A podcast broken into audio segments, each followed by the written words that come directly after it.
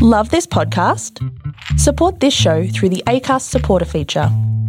It's up to you how much you give, and there's no regular commitment.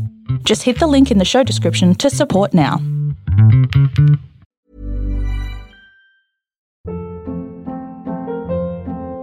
Hold up. What was that? Boring. No flavor. That was as bad as those leftovers you ate all week. Keke Palmer here, and it's time to say hello to something fresh and guilt-free. Hello Fresh. Jazz up dinner with pecan-crusted chicken or garlic butter shrimp scampi. Now that's music to my mouth. Hello Fresh. Let's get this dinner party started. Discover all the delicious possibilities at hellofresh.com.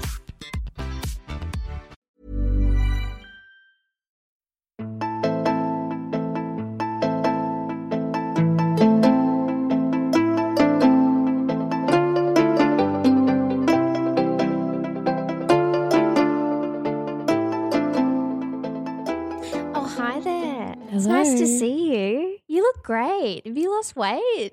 Thanks, Jazz. you don't usually say such nice things to me. I, I feel always really. say nice things to you. Mm, I don't know. jury's out on that one. Oh, mate. Speaking of jury, Oh my god! Last time, last time, last this time, last time, I don't. Mm? Ah! Anyway, this time. oh my god, what am I doing? it's one minute and thirty seconds in. We've I already know, lost and the I've already fucked it. Anyway, last time on Murder in the Land of Oz, That's right. There we go. we were talking about. Alison Baden Clay. Yes, we got up to the end of the trial. End of the trial. of Gerard Baden. Wasn't that a long episode, folks? It was such. Thank you for. li- I hope everybody had to do a really Stuck long around. drive. Yeah, or like had to have a bath. Yeah, or like And deep then clean shave the your leg? house. Yeah, Yes, it's great deep cleaning I content. love- I think. I do that. I put my headphones in and then I do a like smart vacuum. Really get into the crevices in my kitchen. Mm, Yeah, mm, we're nice. nodding and agreeing. We're nodding and agreeing.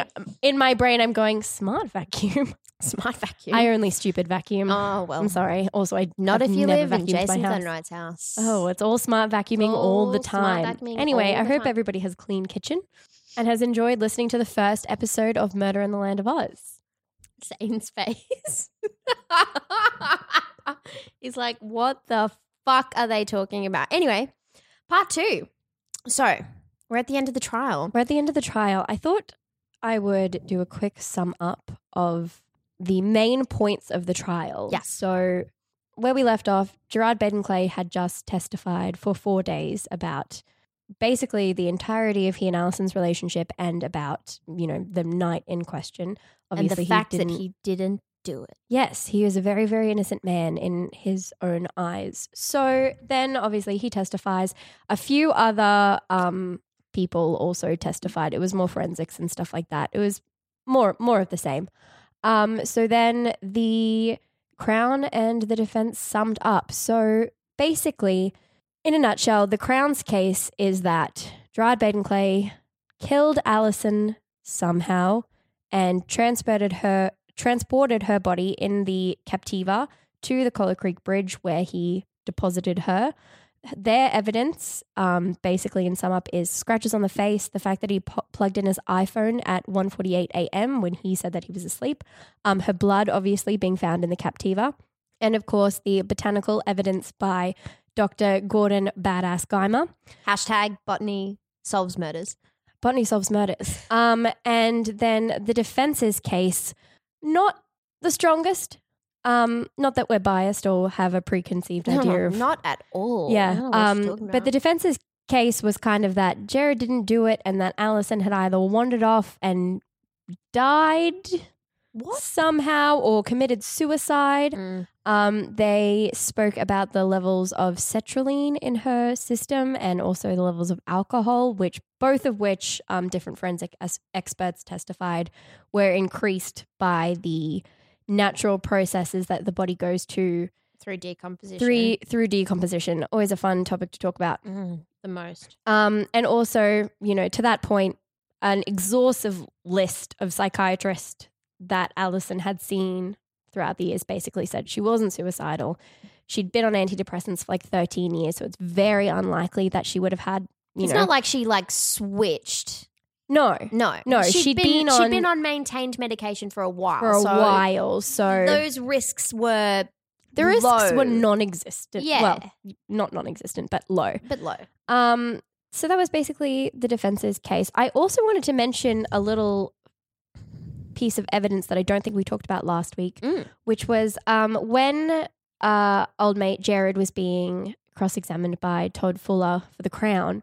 Um, as I said last time, he was very kind of snappy and trying to quip and kind of one up and everything like that. Peter, he did get very, very angry and upset when Todd Fuller implied he asked, you know, and you left your kids home alone so you could transport, you know, her body to the creek, basically. And Jared was like, How dare you imply that I would leave my kids alone at night? And Todd Fuller was like, You're on trial for murdering your wife. Why are you getting so obsessed about that? Mm. Um, and I just wanted to just mention as well that they found a baby monitor in one of the kids' rooms. So that kind of explains that issue of how, like, I know, like, when you read about the case or if you go on the web sleuths or anything like that, it's like, how could he have done it? Like, what luck that those three children did not wake up at any point in the night. yeah. You know, there was no issues at home. Like, that really helped him. But he had a baby monitor in one of the kids' rooms, which is a technique that he had used in the past with Allison when during that period of time when he had lost his job and he was trading stocks in the shed, he would leave a baby monitor To hear what she was to hear the Yeah, conversations that she right, was having on with her family. and on the, so with her family. it's kind of yeah, a bit of evidence. Ooh, Bit of evidence so there. It is very creepy. I thought it was important to mention because I think I think if you were going to be the devil's avocado and saying avocado. yeah, the devil the devil's advocate. No, I, I know that phrase, but what does the devil's avocado mean? It's just like a zesty millennial version of the devil's advocate, I guess. Jesus Christ. If one was to be the devil's avocado in this case and say, well, like, you know, how did he leave his kids at home? That's how he, That's how he left a baby monitor it. there and also got very lucky. Mm. Um, so I also, I think I mentioned this last time, but the defense did kind of try and take murder off the table during the initial judge trial, the first trial. They did say, hey, the Crown kind of has no case for murder here. We want to bump it down to manslaughter. manslaughter. And the trial But judge. But at that point, he hadn't admitted that anything had happened, had he? No, this No. is this is I believe this was after he testified before the rest of it and everything like that. They Right. went for a for a no case submission, I believe it is called in legalese, but I'm probably wrong because I don't know a lot of legal terminology. Um, and the trial judge basically they went, "Hey, uh, he didn't murder her. You can't prove intent. We want manslaughter on the table." The judge kind of went, mm, "You know what? I think that's for the jury to decide because this is a case." Yeah. I'm reinstating this point because it comes important later on when we are talking about the appeal. Mm. So, um, murder is still on the table. Everybody, Jared said his piece. Um, the Oh, jury Sorry, it was our 15th wedding anniversary. it was our 15th wedding anniversary. Mm. The jury now has to reach a verdict. That's how trials work. Um, and they actually they struggled to reach a verdict. It took four days, I believe, of wow. debating, which I understand because to us who to are us, it seems plain as day. To them, with you know, however long. How long was the actual trial? Can you give me days? I can't give you dates because it's in my other notes, but it was about three and a half weeks, I think. Or Could you imagine, weeks. like, getting? I mean, I'm indecisive at the best of times, but like being berated with information from two sides, Yeah. and then having to actually, like, you'd be mind fucked. hmm And it's a lot of information that is hard to process. And especially when they're putting experts up in front of you. Oh yeah, and they're like, "Oh, of course, this Of chemical, course that this date, time, this." I'd be like, "Um, can you say that in a way that a stupid person could understand? Not that I'm stupid, but if I was hypothetically stupid, Yeah, and that's what I kind of like. You know, on um shows like The Good Wife and Law and Order, when they get those like experts in for the jury, Mm. and they're like, and then the de- like the the defense or um the public defender is like, you need to kind of like dumb that down in layman's terms, in layman's terms. Can you put that in layman's terms for the in jury? layman's terms. And my favorite, um, just a bit of a musical theatre reference on The Good Wife, Norbert Leo Butz, the Oh, guy who played Jamie in um, Last Five Years, he And also plays Fiyero in Wicked. oh name drop. Um, he plays like a he plays like a jury expert in like reading the jury Oh my god. and being able to tell whether or not they're for or against the defense. He's the bull. Have you watched that show Bull with No, the guy from. NCIS? Oh my god, the worst show that Is has he from NCIS? Yeah. What's his name? He's just got glasses on. That makes He's got so much glasses on. sense. I know. Everybody said that Clark Kent couldn't disguise himself as Superman just with those glasses, but, But man, the guy go. from NCIS looks different with he glasses. does look different with glasses. Okay. Anyway. yes, Anyway, we digress. digress. Um, so yes, the jury did struggle to reach a verdict. There was a lot of discussion and some um requests from the jury to like clarify a few things. One of them being the difference between murder and manslaughter, Manslaughter. which again, murder, Intent. intent, manslaughter, No. accidental. Accidental. No intent. Um, and it, I think another thing that the judge stressed in his summing up to the jury was the kind of nature of a circumstantial trial. So, you know, this case was a circumstantial case. Nobody saw Jared Baden Clay with like a bloody knife or whatever. It's all to do with the circumstances of the trial, what inferences you can make, and what leads you to a conclusion. So the judge did stress that, you know, in order to find Jared Baden Clay guilty of murder, it doesn't, you know, it doesn't have to be just the most likely option. It has to be the only conclusion you can reach from the circumstances given. Right. After four days of debating, the jury did indeed reach that verdict. Found him guilty. And they found him guilty of murder. Um, and thank goodness they did. Thank Jesus. I love that. Um. That. Because all of Allison's family did make statements. Yes, the victim impact statements. Yes. Which I think are quite important. Yes, but Absolutely. I, they're they're an important in a trial. And to be honest, it would be. I'm prob- I'm sure Jared Baden-Clay if he was remorseful in any way, shape, or form. But um, Ah. Allison's dad, Jeff, he's such a hero. I love him. But I've just got a few like snippets hmm of it, and he was like, she was convinced that she wasn't adequate, which I think is like so prevalent in looking at this case. Like he made her feel so insignificant. I And know. unimportant. And that there was something wrong with her, you know, that she wasn't doing what, you know, her duty as a wife or whatever to keep him interested yeah, when he was off sleeping with every real estate agent in Western Queensland. Jesus. and like that she'd worked hard to save their marriage Mm. because she She did. wanted to maintain her family for her children, which you know some people can argue against, but it's just some, that's what she thought was the exactly. Right thing That's what she thought was the right thing. She wanted to make it work. And he paid like lip service to making it work, but he And really didn't. Jeff said that Allison had paid the ultimate price for that. And then he says something that broke my heart. He was like, I gave you permission to marry my daughter. I didn't give you permission to kill her. I wrote that down as well. Betray her, I believe, Betray was the her. term to betray her because I think he betrayed her in more ways than just oh, killing oh, then her. killing her, definitely. He betrayed her constantly. And he I- I- cheated on her. He disrespected her. I couldn't imagine like being Allison's parents at this trial. I mean, of course, their child was murdered, which is dreadful. But then having to hear like this man that, you know, That you was accepted married- into your family. that you accepted into your family that you in some way, shape, or form, and he's betrayed your daughter so many times with so many different people, and the fact that she tried so hard, I know. it's not fair. It's not fair. So he got a life sentence. He did. The judge sentenced him to life in prison, which was good. Yes. The right decision. Not according to Jared Baden Clay, No. obviously, or Mm. Jared Baden Clay's legal time. A lot of times in murder They appeal. cases, they appeal straight away, obviously. Um, that's a good thing. That's a good part of our legal system that you can appeal. Um, most people were like, yeah, well, it's going to go nowhere. Like, Yeah. the trial was pretty good. You know, nobody had any legal experts, didn't have any glaring issues with anything. Um, but no, they took it to appeal. The defense team was the same Michael Copley and Michael Byrne.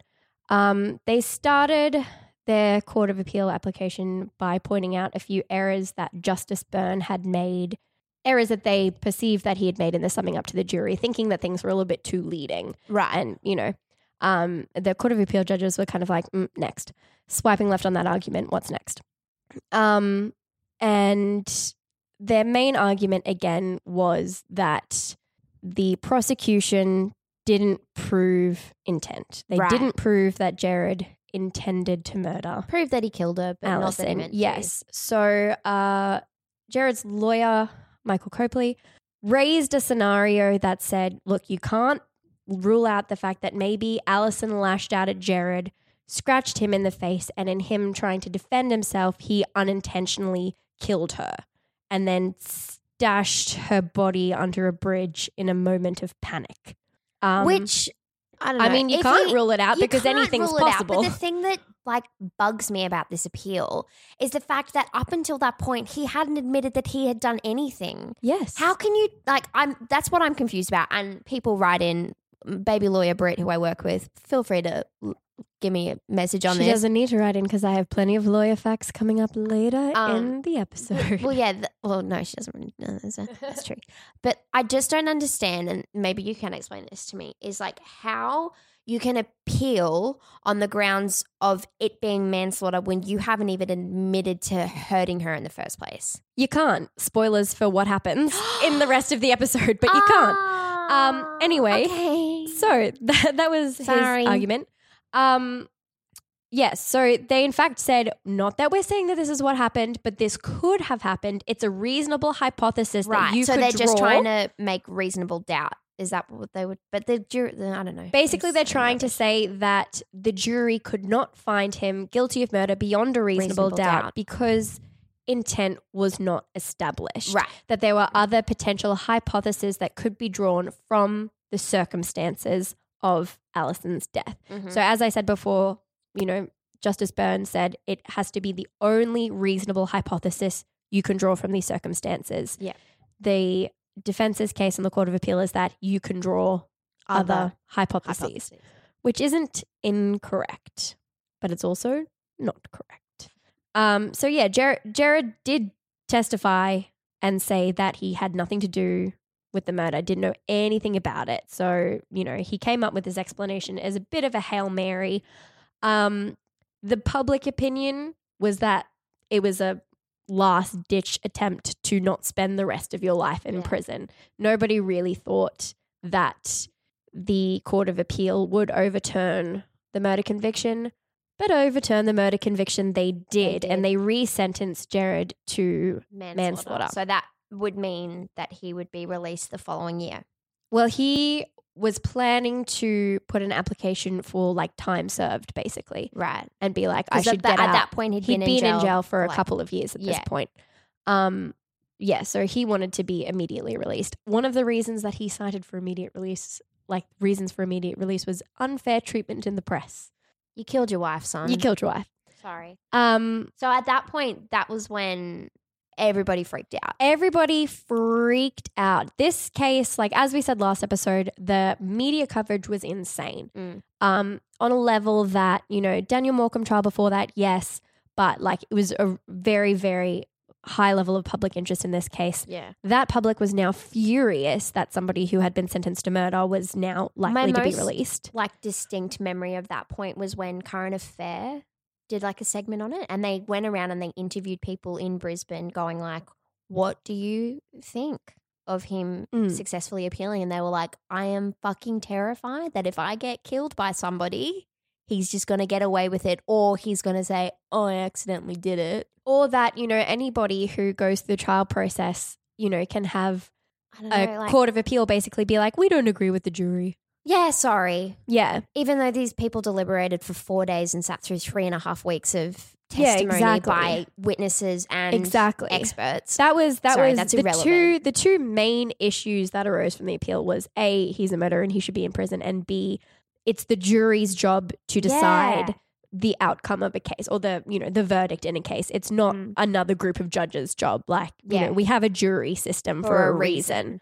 So lots of people were very angry.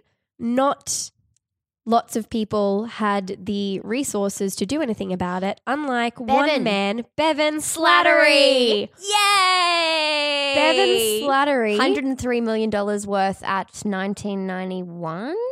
I Wow, that you just you didn't even read that. You just knew that. That's because I reread this part earlier today in Nice. David Murray's excellent book, The Murder, Murder of Alison Baden Clay. Clay. Plug. Go to Dymocks. Yes, Get it is at book. Dymocks. You can get it You can get it at. Dymocks. You can get it at Big W too. Let's support Dymocks. They're the only one that we have left. I shout out to my gal Eleanor who works at Dymocks. She suggested a really great book, which I will talk about at the end of this episode. Nice. Um, yes, Bevan Slattery is a technology entrepreneur. I read his Wikipedia page Yeah. and I didn't understand a solid Single word of it. word. Telecommunications, wires, Something. infrastructure, anyway, businesses, businesses, businesses. He has a lot of money. his daughter went to dance school with Allison. Yes. Yes. Her- her- yes. His daughter went to dance with Allison. Allison's daughters, wasn't it? I thought it was Allison. Hold on, I'm getting I'm getting back to David. Yeah, Murray. no, his daughters went to the same dance school as Alison Baden Clay's daughters. Oh, Um, and she was friend. Alison Baden Clay was friends with Bevan Slattery's wife. Uh, yes, so- no, you are right. Slattery's daughters went to the same Brisbane it. West Dance School as Allison's daughters. Yes. Cool. So he was angry. He had money to do something about it. He spoke to one of Alison's friends, Nicole Morrison, Nicole Morrison. and basically said, "Hey, we need to do something. We need to give the public a way to demonstrate how they're feeling. How about a rally?" I can't believe I didn't go. I feel like We were teens at the time. that's true. um. So they held a rally in King George Square. And like some lawyers were getting real mad about it. Some lawyers got real mad. Some lawyers were basically like, "People don't know anything about the law," and they were all like, like, but people can be mad that a fucking murderer is about to get off. I think people's knowledge of justice in the legal system is a lot better than certainly the lawyers who commented about the Court of oh, Appeal. Oh, definitely. thing. What was the? Here we go. This is a quote from Terry O'Gorman, and this is what he told news.com.au. Um, you do not have a murder case or any other case decided by who can yell out the loudest in the media or otherwise about their disagreement with the verdict. The verdict was handed down according to the law of the land, and those who don't like it have to cop it because that is the law. Incorrect. Incorrect. Laws get changed on the All reg. The fucking time. Anyway, uh, yes, Bevan Slattery organized rally, King George Square. Um, my f- probably my favorite part of the entirety of David Murray's book was when he described King George Square as a barren concrete wasteland, seemingly designed to prevent anybody from lingering there. Because that is King George Square. it's the most depressing place Unless on you go to the delightful twilight markets on a Friday evening, I've then it's not been- so barren. I've not been. I don't support my local community. Oh, I'm a witch. Anyway, so they're laughed. organizing this protest. This is um in December. Yes, the 18th of December. Yes, 2015. Yes, Um, they were a bit nervy about how many people were going to show up because it was like probably 41 degrees, knowing Brisbane in December. Yeah. Um, it was a week till Christmas. People were like, and it was hot. It was like twenty eight plus like a lot of humidity. "Do you know that it was 28? Did you That's Google what it says in the thing. Oh, stop reading the book. I have notes. I said it was 41. Now people are going to know that I made that up. I'm sorry. Um, so yeah, they were a bit nervous about how many people were going to come, but 4,000 people rocked up. yes, Lisa Wilkinson from the Today Show stopped all hail Queen Queen Lisa, Lisa. um, now on the project, I believe. yes, she is because of that pay dispute. Good on her. Well- Um, she's cancelled some other incredibly important And she was like, newsreader "Nope, gotta thing go." to MC the event. Because that her with um her uh, Allison's cousin Jan, yeah, and then there was the domestic violence um, expert that was from Griffith because Mm. that was the morning the appeal had gone through, Mm. and Lisa was pissed. She was not having it. she was like not fucking having it, and I mean good for her because like she's got a profile and yeah, you know she was using her voice for the good. good. So Lisa evil. Wilkinson was there. Alison's family was there. Obviously, Bruce and Denise Morcombe, the parents of Oh. Daniel Morcombe, were there. Um, and so we're like four thousand ordinary people. that were just really mad about it. Yes, there were lots of victims of domestic violence who had come to you know show their support and basically be like, you know, domestic abusers should be in prison. Yeah.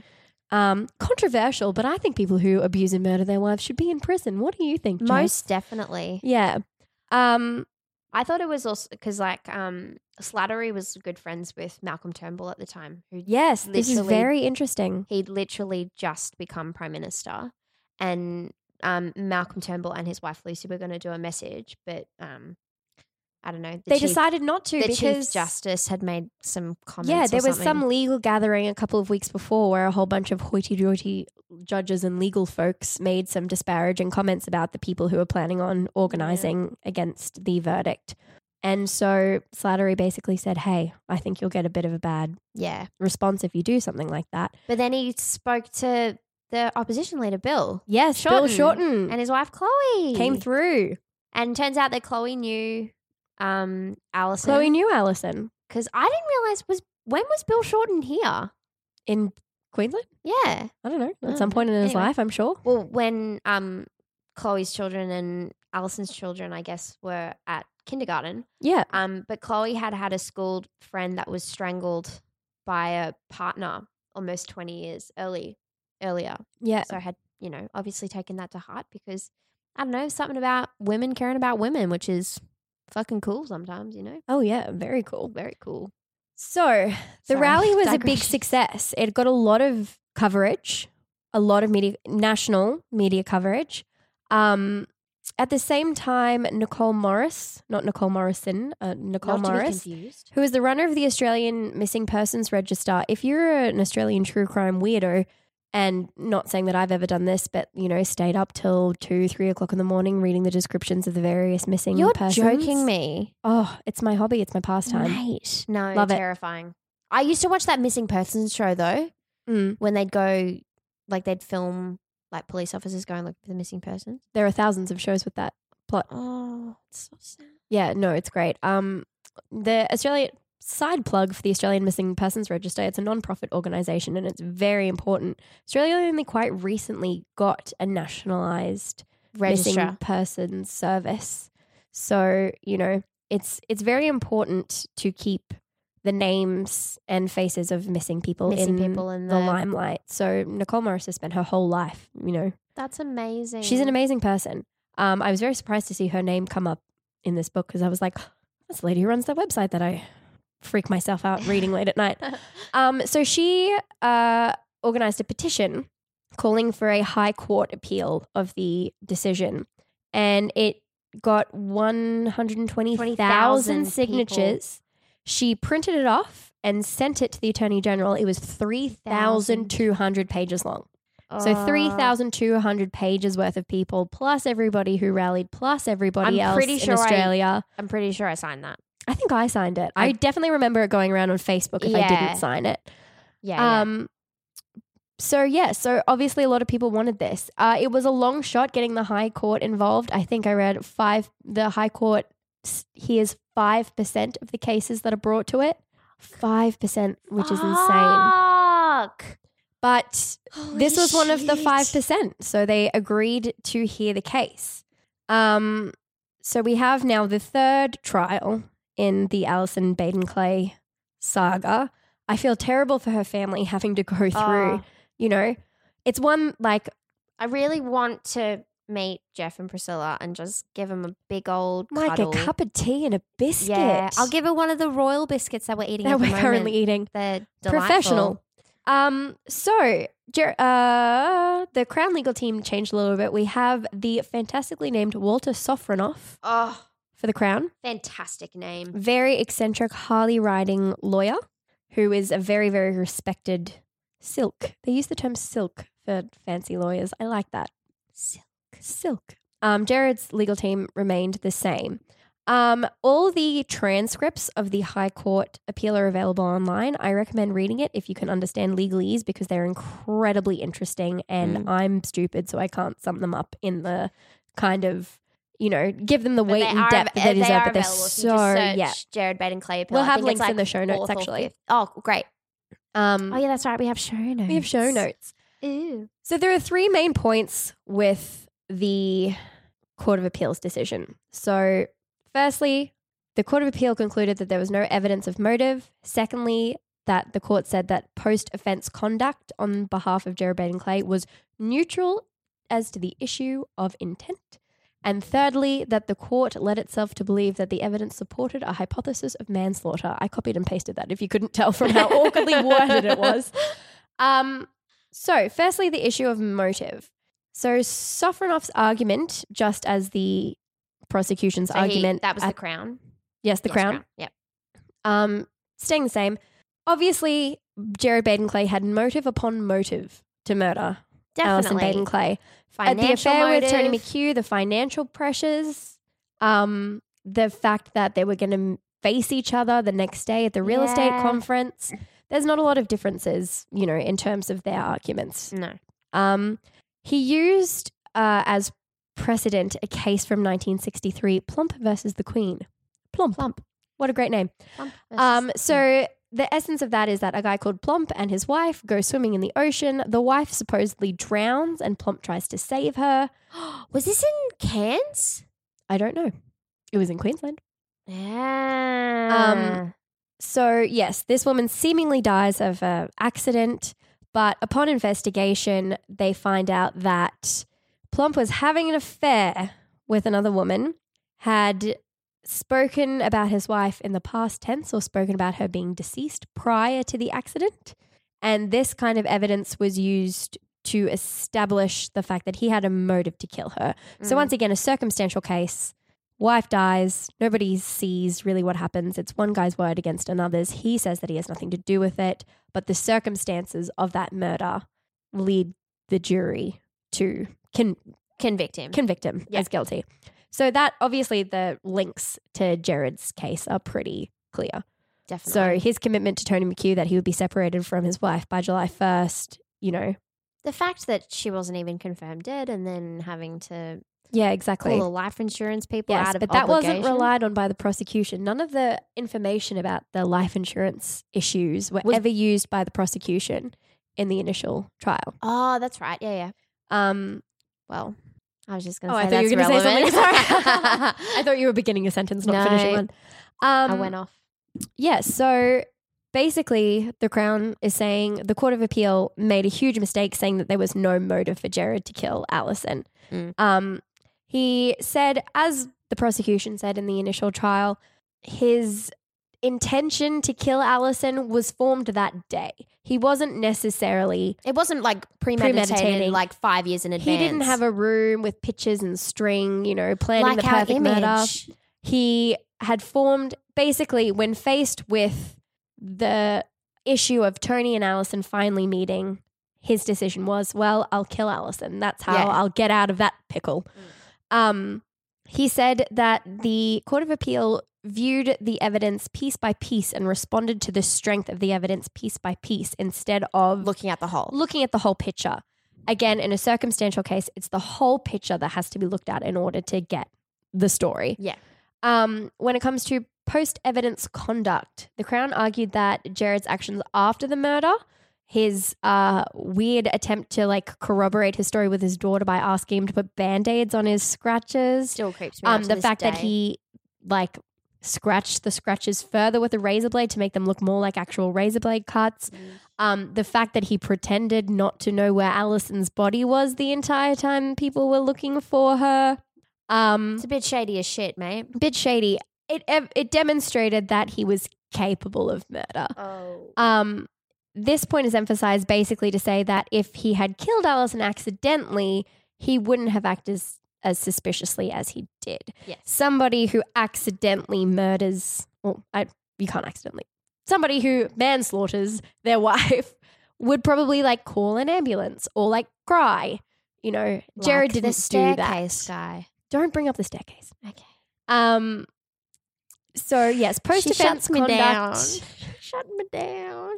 One murder at a time. Okay. So yes, so in the court of appeal, the court of appeal judges basically said we don't find his conduct afterwards that's suspicious. It doesn't. It doesn't prove anything really. Were you blind and deaf? Yeah. And turning the other way? Or do you just not know how people should react in situations?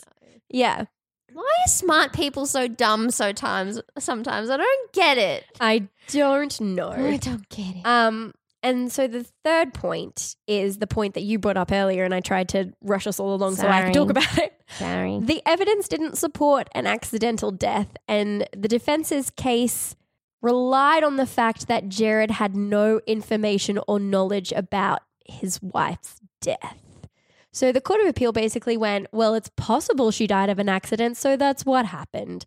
But Sofronoff for the Crown basically said, well, yeah, like anything's possible, but nothing in the case led the jury to consider an accidental death.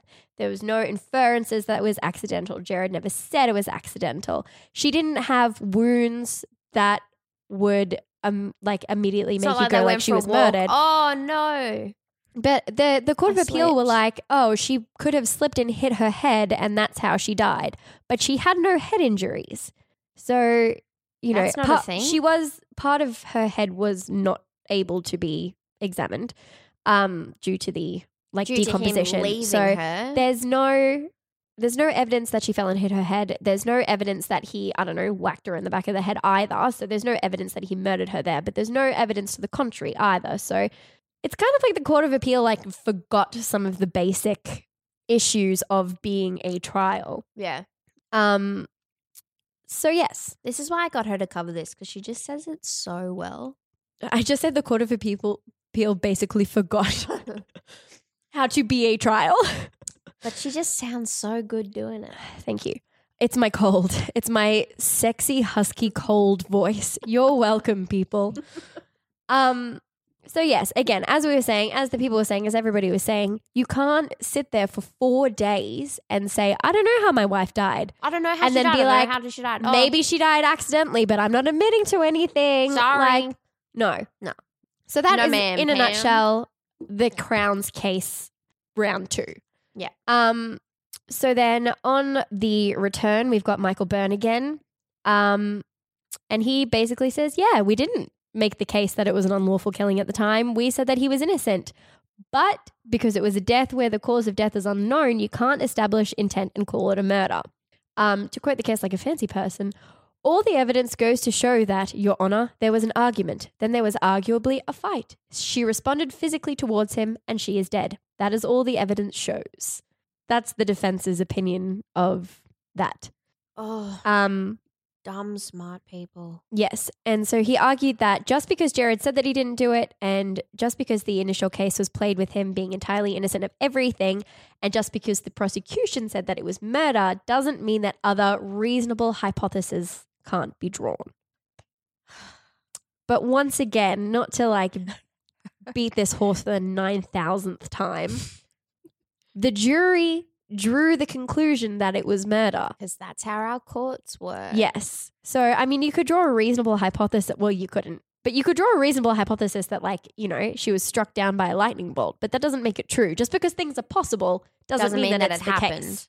Um, the high court judges questioned Byrne a lot more, I think, than they questioned Sofronoff. They were they were um, very insistent on asking him about the issue of evidence. So, you know, Byrne's trying to make his, case and stuff like that and just says, and the judges are being like, yeah, but there's no evidence that she fell. There's no evidence that that happened. And Michael Byrne's like, and there's also a shit you know of what? You got me that- there.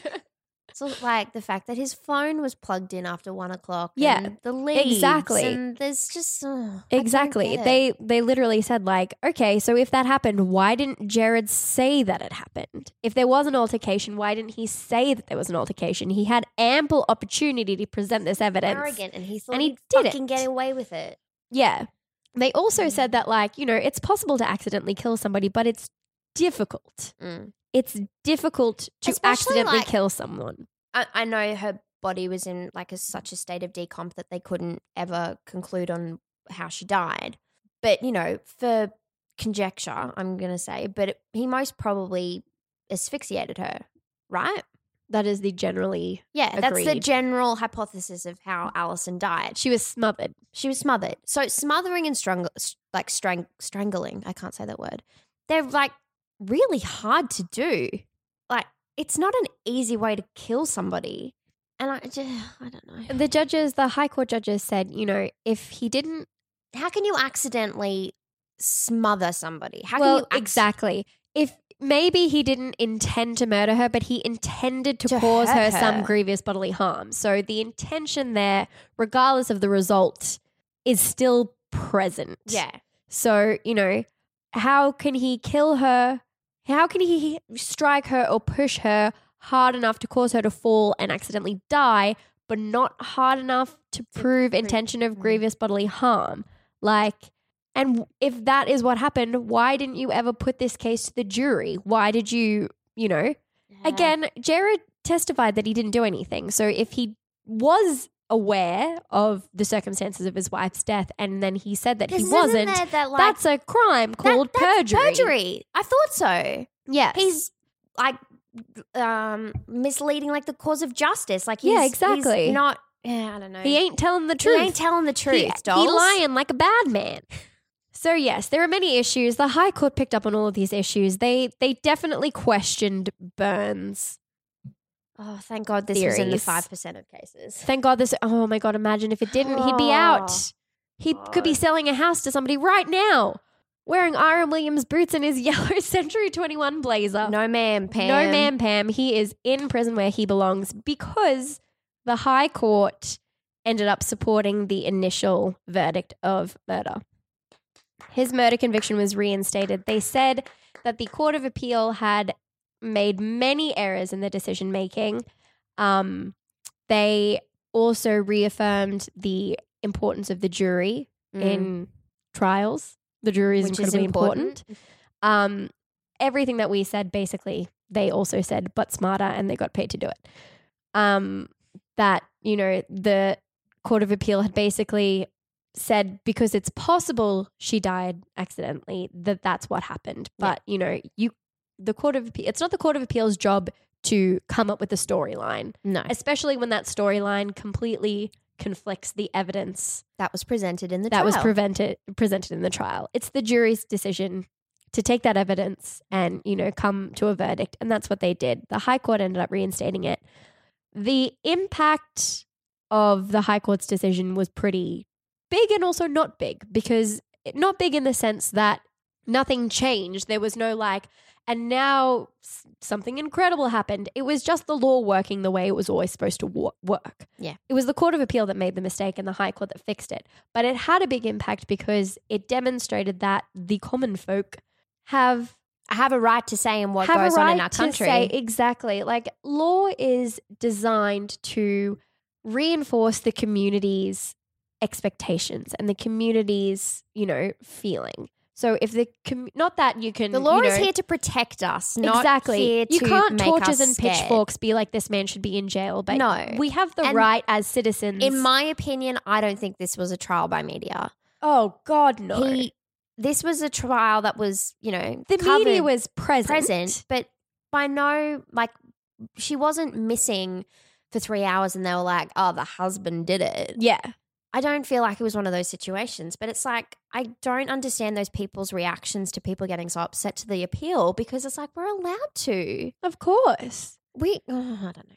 At the I'm end of saying the day, that a lot at this episode because I'm just so like confused by this whole thing. Yeah, at the end of the day, you know, even though we might not know anybody involved or anything like that, cases like this do have a huge impact, which we are about to talk about in a second. definitely. Because, you know, I I, f- I think n- not that domestic violence is just about women, but statistics are showing that women are the most highly affected people by domestic violence. Exactly. And the fact that, you know, God forbid something happened to Ellen or I or to one of our friends or, or friends of our woman. friends or Yeah. any other woman ever where something happens with a guy or a girl or whoever You want and- justice to be served. And if you feel like be served to justice anybody. isn't served and that, you know, you get angry and you get mad. Exactly. So I'm really proud of the people for caring about this because for so long in history, you know, domestic violence or family violence or anything like this was swept under the rug Mm. and not talked about. And this was talked about in a big way. And, it did actually, you know, it was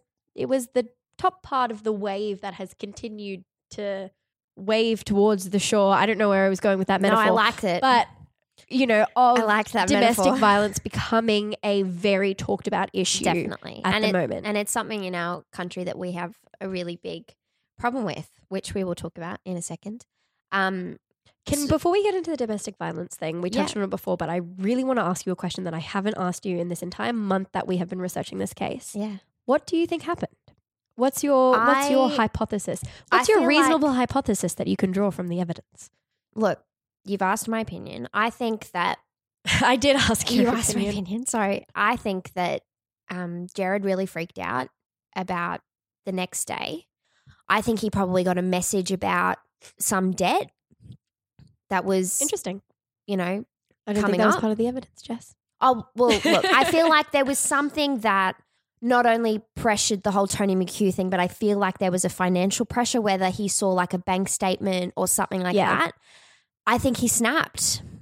Um, I don't think it was premeditated years in advance, but I feel like in that moment when you're really freaking out, I think he, Allison probably said like she might have said something or I don't know, and he, I think he just took her outside and he maybe she thought he was trying to be romantic or and he strangled her and she fought I kind of feel like I agree with the prosecution in that I don't think it was like premeditated, as we said, like No. planned in i advance. feel like but I, mean, 'cause feel like it was that- there in his brain. that yeah because he spoke to that woman on the gold coast and was like well then can you help me kill my wife yeah, i, I mean we probably but- shouldn't just throw that in as an aside. We should probably expand on that no. a little bit. so um jared had contacted a lady on the gold coast about joining his century 21 team and she was loyal to the people that she was working with and she said no and then he asked her aside like from the conversation that they were saying oh well maybe you can help me out with something else maybe you can help me kill my wife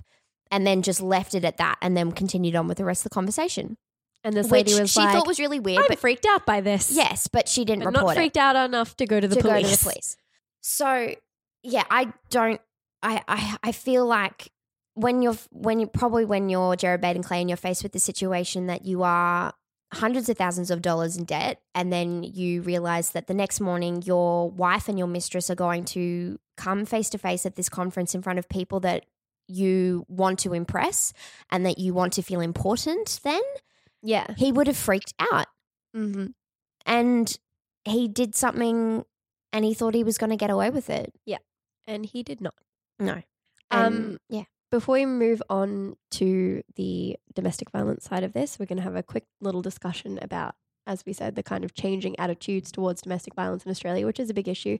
I just wanted to read a little excerpt from a letter that Allison wrote to Jared after she found out about the affair with Toni McHugh. So she wrote this letter to Jared over the course of a few weeks, I think, just little bits and pieces of her thoughts. Um, this is the very last part of the letter, which was unfinished at the time she died. There was no like from Alice, and I think she was probably going to keep adding to it until you know Get she her feeling, feelings all on her the feelings page. out. Yeah. um, so the end part of the letter says, I believed I could trust you with everything and anything. And as I write this, the tears start flowing, which is an indication to me that this is definitely a key point for me. It really hurts me to think that I looked you straight in the eyes and asked you if you were having an affair and you lied to me. You didn't even blink an eye. You weren't and never will be the man I thought you were when I married you. I'm not crying. Shut up. I'm not crying, shut up. Anyway, Jess, want to talk about domestic violence? Okay. Yep. Okay. So, um, in the aftermath of um, Allison's death, the Dickie family set up the Allison Baden Clay Foundation. Which there is a link to in the show notes if you would like to donate. They're Um, still very active. You can donate. It has really great information on domestic violence in Australia, which I will share some statistics that we will talk about. Um, I also just wanted to say before we move on from that, there was um, the Courier Mail, which is iffy sometimes. Um, but David Murray, who wrote the once again excellent book of the murder of Allison Baden Clay, um, was working for the Courier Mail and reporting on her murder. Um, the front page when the appeal, um, when the Court of Appeals uh, turned Jared's, uh, you know, Overturned verdict- overturned the conviction. verdict Yeah. down to manslaughter. There was a full front page that was dedicated to Allison. There was a yellow ribbon and it was completely grey and it said this Jared Baden Clay cheated on his wife Allison, then killed her and dumped her body under a bridge. He immediately tried to claim her life insurance. During his murder trial, he denied any involvement in her death, but now the father of three could leave jail early after an appeal. The court found, um, uh, after an appeal, oh, that doesn't, um, and he they found he did not murder his wife. The law is an ass. So the this case kind of reawakened, I'd say, Australia wide to our problem of domestic violence. There is an ins- like the statistic of the amount of women, especially that get murdered by their partners or hurt by their partners, is fucked. So I got these first couple of statistics were from the Allison Baden Clay Foundation website. Um, it says that one in five women over the age of 18 have been stalked.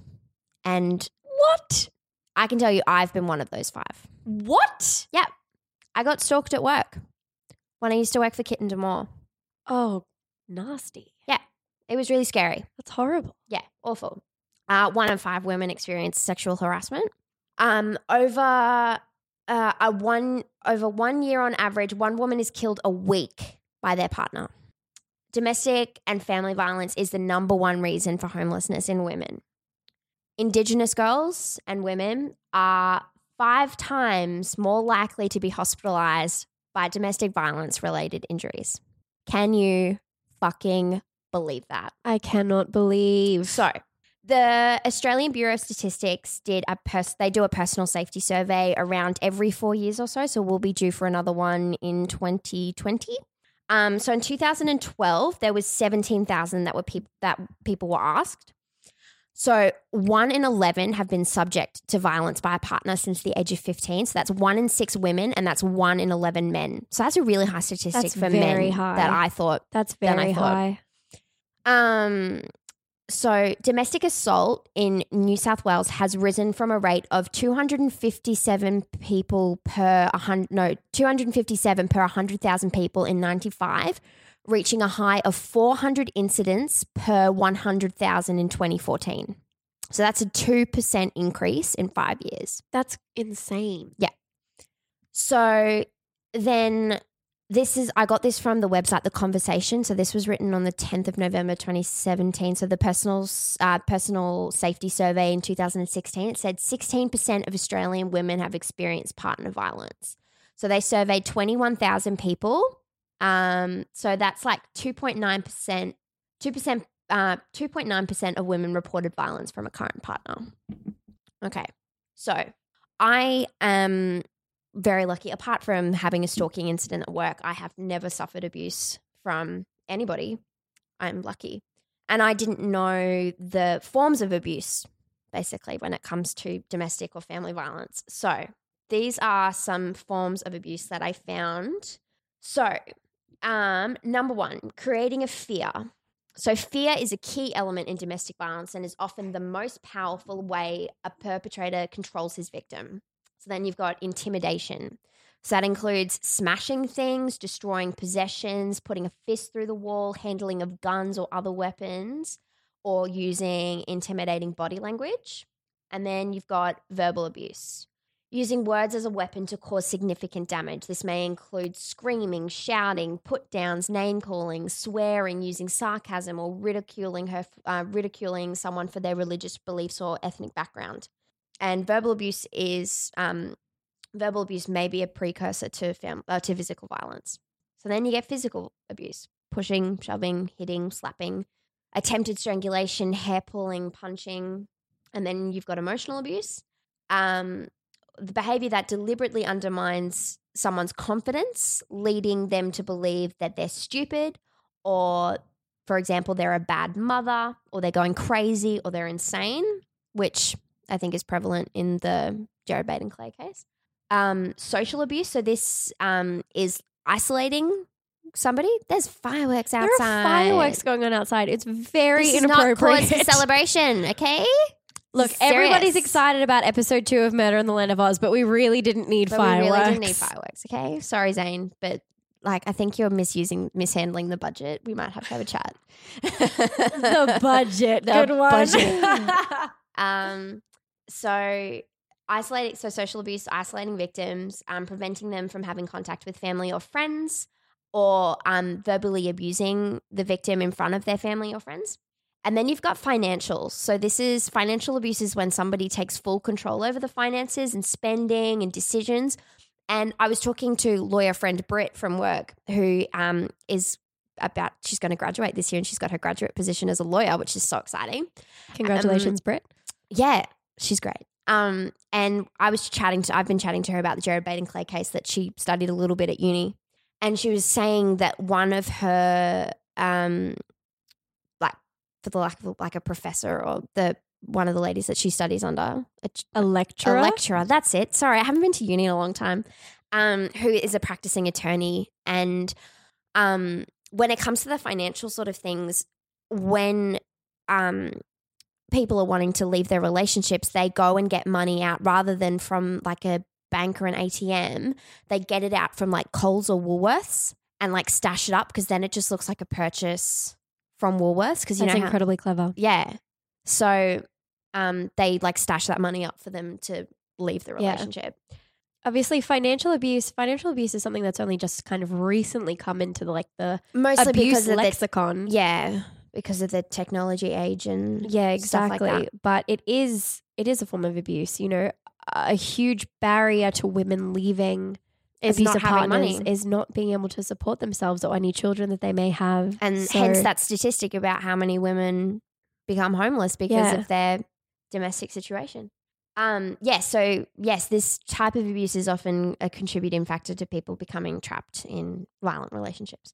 And then, of course, um, sexual abuse. So, any unwanted sexual behaviors, this includes forced sexual contact, rape, forcing them to perform sexual acts that cause pain or humiliation, forcing them to have sex with others, or causing injury to sexual organs.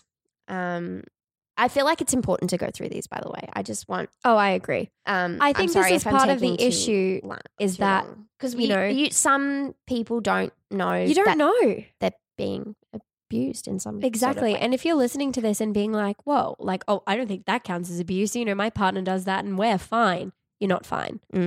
definitely not. Um, so then we're getting onto controlling behaviors. So that's dictating what the victim does, who she sees, talks to, where they go, like that constant like text messaging, being like, "Where are you? What are you doing? Um, you should be home."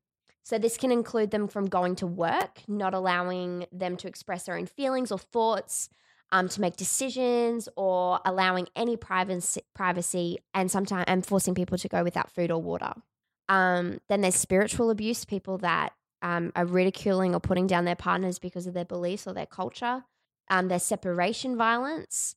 So um, after the um, violence, the violent relationship has ended, the violence can continue. Well, the violence sometimes does continue after the relationship is broken down. There was that awful story about that lady on the Gold Coast that was murdered by her ex husband, who was the train driver.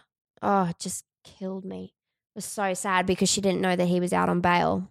Oh God, Just the bail issue is one that I hope we never get to because we'd need eight thousand Yeah. episodes to cover the.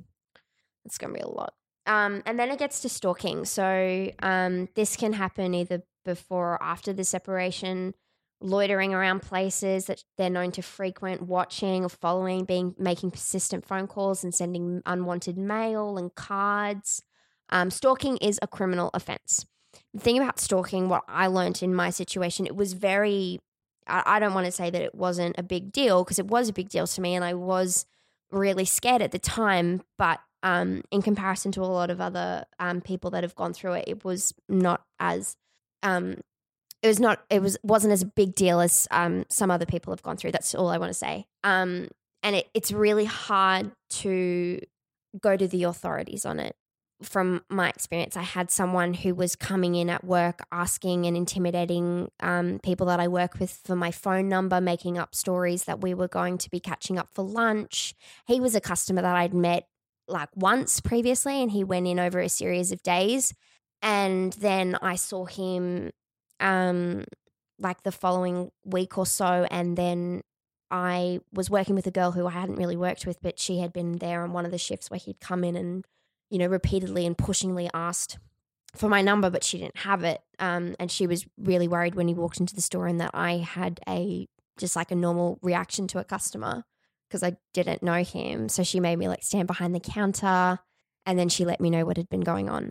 Um, and I was really scared. I was, and I was also very It's young. messed up. I, I want to say, like, you know, don't minimize your experiences. No, no, I'm, I'm not. I'm not trying to minimize my experience. I'm just saying that Just because, you know, if somebody, lots of people have it a lot worse, but if you're scared or unsure of Oh, I- anything, and I it's told my- serious. the thing is like I also I also catch public transport and I was scared that he was going to be waiting for me outside of work and then I was if I was going home alone if he was going to somehow like maneuver the situation where he was going to get into my building. Yeah. And I was really, really scared. So I told my parents about it, and my parents were very supportive. And my dad encouraged me to go to the authorities. So that's what I did. I went and I spoke to the police, and they were understanding, but there wasn't much that they could do because he hadn't physically done anything to me. Yeah. But they gave me their number, and luckily, working in Brisbane CBD, there are plenty of police beats around. So if he had come back, I could Somebody call be them. there in three seconds flat. Yeah, I could call them, and but he never came back. Thank God. Thank God. Happy ending. Happy ending. Um. Anyway. Um.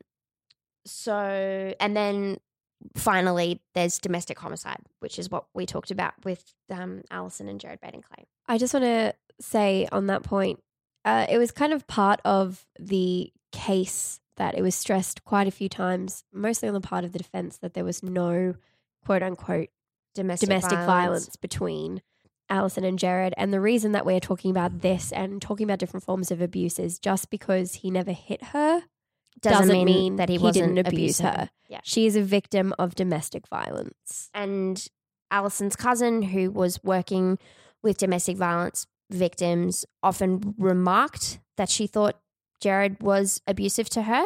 Yeah, she she she was the one who, as soon as she went missing, her first contacted was Crime Stoppers. Jared. and- Jared did it and contacted Crime Stoppers. Yeah. Yes. Um, so I just wanted to go through a few more statistics that I found that um, really scared me. Um, so one in four women, one in four Australian women have experienced emotional abuse by a current or former partner. Which you know, going through those levels of abuse, that's not really surprising, especially emotional abuse, because some people think that it's okay to say things and do things, and it's Yeah. it's not. And if someone's doing any of the any of those things that we just listed, please we'll, we'll give you some numbers to call because it just talk to somebody about it. Um, also, I I, I feel like there's going to be some people that are going to go, men suffer domestic violence too. Yes, they yes, do. of course they do. They do. But women are five times more likely than men to require medical attention or hospitalization as a result of an intimate partner violence and are five times more likely to report fearing for their fearing for their lives. Of those women who experience violence, more than half of them have children in their care. Violence against women is not limited to the home or to intimate relationships. Every year in Australia, over 300,000 women experience violence, often sexual violence, from someone other than a partner. Jeez. Eight out of 10 women aged 18 to 24 were harassed on the street in the past year. Have you been harassed on the street in the past year, Jess? Most definitely. Have you? I was harassed on the street two days ago. What did they do? Just the usual yelling. Me in my incredibly baggy work uniform, not really the picture Mm. of, you know, seduction, but people people be yelling. A guy on my bus actually would not leave me alone the other day, trying to get me to come out for a drink Guys, with it's him not after. okay. He was like 57. I was like, come on, man. He was really freaking me out. But I was on a Logan bus, so everybody was a bit crazy. Um, but that's in the week and past week to two harassment incidents. And like, you know, obviously I didn't think that I was going to get murdered at any of those points in time, but, No, it's, still, it's, a cultural issue. It's ugh. okay. So, also another really important thing that I wanted to talk about because um, there's growing evidence that women with disabilities are more ex- are more likely to experience violence. yes. my God, I don't want to cry.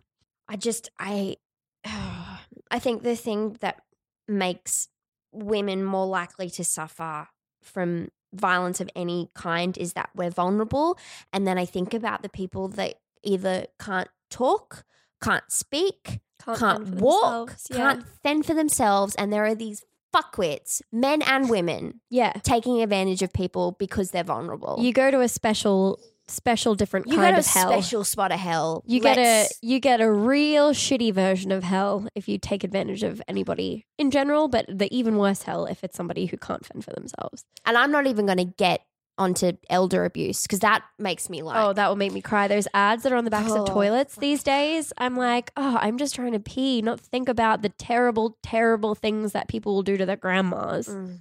Um, another important thing that we should talk about is um, Aboriginal and Torres Strait Islander women experience both far higher rates and more severe forms of violence compared to other women. And I feel like would be less likely to report Exactly. because, Because, of prejudice from white people. exactly. Because if you are part of a minority who is constantly over, you know, victimized and over attacked by the police, who are you going to call when you are in a situation where you need that help? You can't call the police. No. The police would be just as likely to victimize you as the, you know, person you're trying to complain against. So, but it's good to be having these conversations, and it's, good that you know.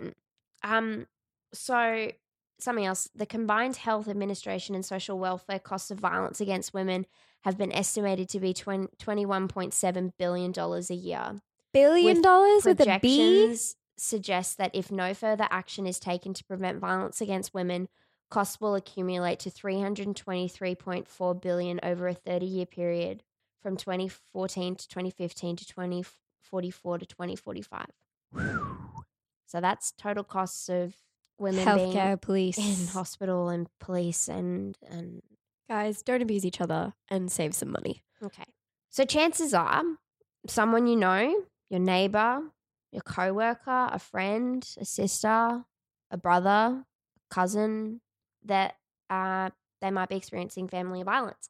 Um, here are some signs that you can register within yourselves. Um, they may have bruises or injuries that they frequent as accidents. Um, maybe their partner's a little bit more controlling than others. Um, they frequently cancel plans at the last minute or they're afraid of making their partner angry.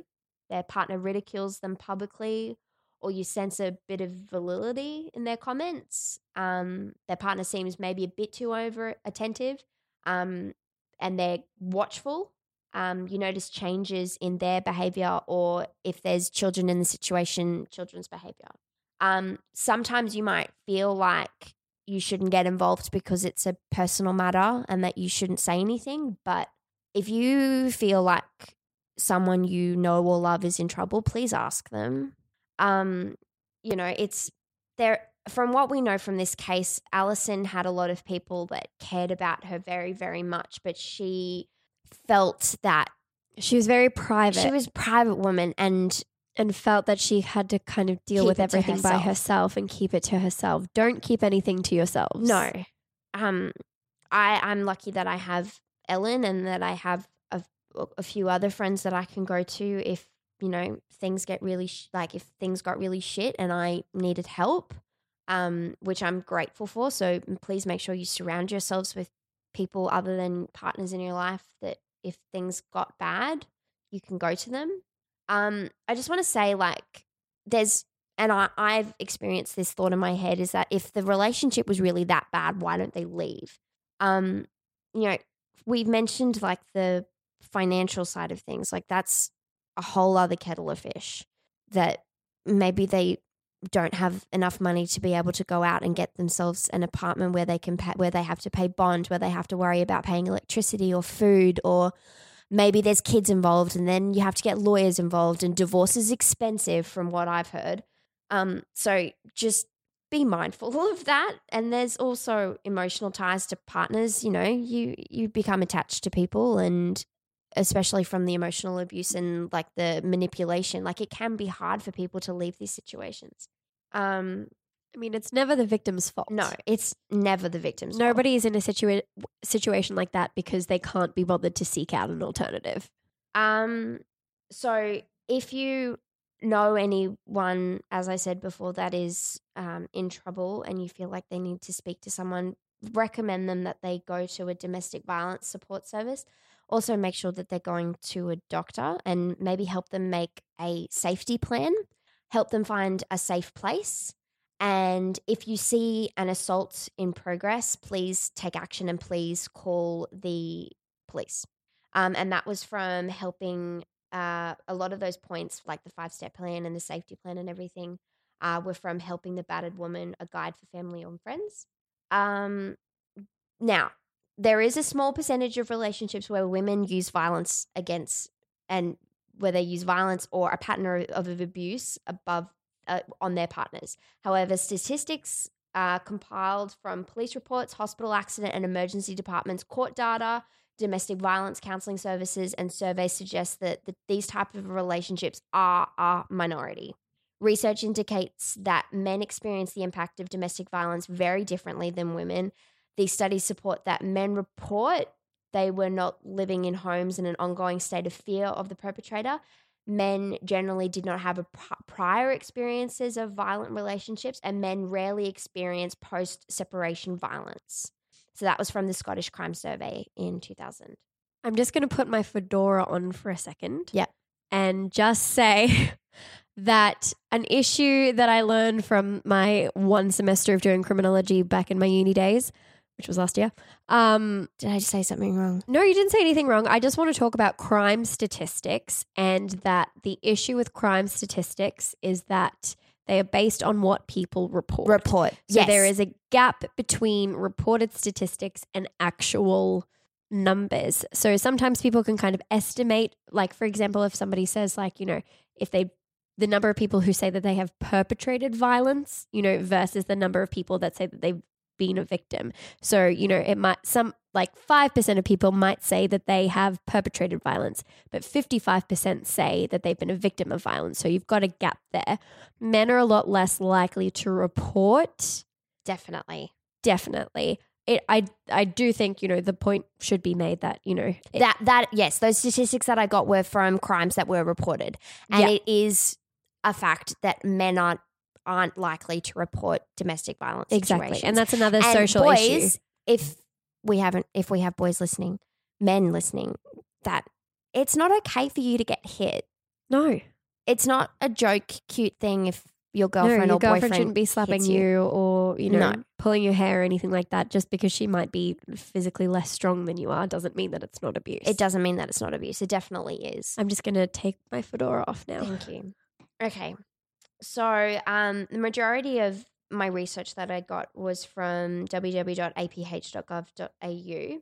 Um, and I did get quite a bit from domesticviolence.com.au. They have so much information. So if there's anything I didn't clarify or you want to argue with me about something, feel free to send us an email we'll have links in the show notes um, as well and domestic yeah domesticviolence.com.au i also want to bring to light the new um, uh, campaign that has been brought about by allison's family and with queensland government and that is hashtag do something so um, you probably will have seen the new tv ads a friend of mine is actually in one of the ads she's real good um, that um, if you see somebody and you you feel like there is a problem going on and you feel like you need to say something, please do.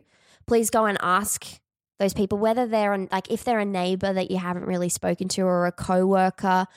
If you're feeling uncomfortable about something and you want to make sure that they're okay, please do something. And the number, um, if you need to report anything or if you need some help, is 1 800 811 811. And that's all I have to say on domestic violence because I feel very sad. i also feel very sad Um, I want to say congrats to us because we we did a thing. congratulations to us Um, we talked about our first case, which is probably the hardest one we're going to cover for our first series. Um, I want to say a massive thank you to David Murray for writing once again the murder of Allison Baden Clay. It's. I really can't stress how good this book is, you guys. It's really good. It's really, really good. Um, I also want to say um, a massive thank you to the YouTube channel called Aussie Criminals, who seem to have compiled so much news footage. and the blog. yes, Oh my god! I want to meet. like- if you run Aussie criminals and crimes.blogspot.com We'll or get a whatever it is, t-shirt or Can you something. email me? Yeah, because I want to be your pal. absolutely unreal. Unreal. So much information on all kinds of Australian crimes. Um, I want to say um, big shout out to the initial constables that went and interviewed Jared Baden Clay. That was um, Kieran Ash and Leah Drummond. Um, excellent police work.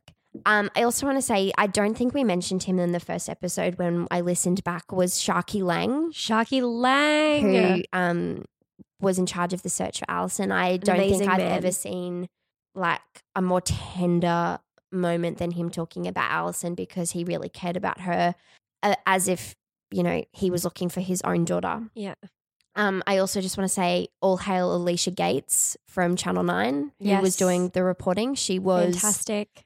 absolutely unreal in her Unreal. reporting.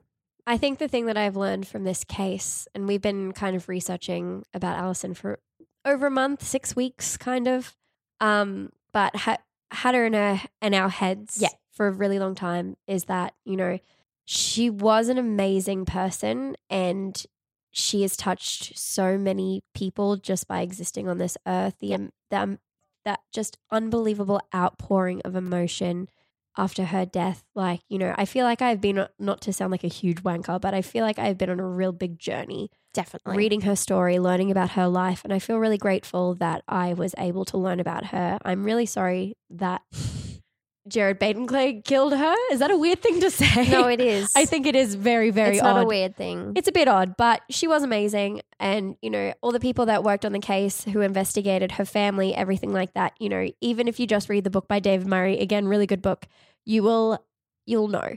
She was a great person. She was a- and it's, I also I, I didn't get to bring it up before when we were talking about the appeal, but Ian Drayton went to the appeal. Ian Drayton. I'm went not to the appeal. I'm to the High Court. Yes, her first, her Ex first fiance. Yeah, Thank you, Ian Drayton, Thanks, for being Ian nice to Allison until the end. exactly. Um, I just want to say much respect to the entire Dickie family who have been raising Allison's children oh since yeah, her death. Hashtag thoughts and prayers to those guys. Um, we, if by some rhyme or reason you ever listen to this, your daughter has touched our lives. And I say this as a daughter that I'm sorry that you don't get to have your mum because she sounded really cool. Oh, I'm such a wimp. Anyway, we're going to go weep. Thank you for listening to part two of the matter of Allison Baden Clay.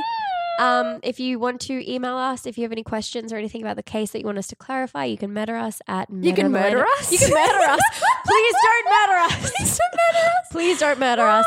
Um, you Um, can you find- can email us. Email is the word that I wanted to use. Yeah. At murder in the land of Oz at gmail.com. Uh, you can find us on uh, Facebook at Mitlu Podcast, and you can also find us on Instagram at Murder in the Land of Oz. Um, we will be posting some photos to go along with the case of Allison Baden Clay. Um, obviously, with the first episode, there will be some photos posted, but the, with this appeal, I want to get some cute photos of. Um, Maybe just like some bunnies or like cats Maybe. frolicking or something just to cheer us all up because we're all miserable Yeah. right now. I'm really upset, but um, as Ellen said, it has been a not a pleasure reading about Allison's death, but it has been a pleasure to read about Allison's life, and it's Absolutely. been a it's been a really. I'm glad we we we picked Allison first because I really wanted to talk about her and I wanted to give her the the time, and I'm glad we've done that. Amen. So, we'll see you in a fortnight for our next one. Which who's it going to be about, Ellen? It's going to be about Bronya Armstrong. Who's that? She's a another wonderful woman who had her life tragically cut cut short, by, a, man. monster. Yeah. So we'll By see you in a fortnight for that cheery tale. Thank you so much for joining us. Give us a like and a subscribe, and we'll see you later. Goodbye. I'm going to go cry now.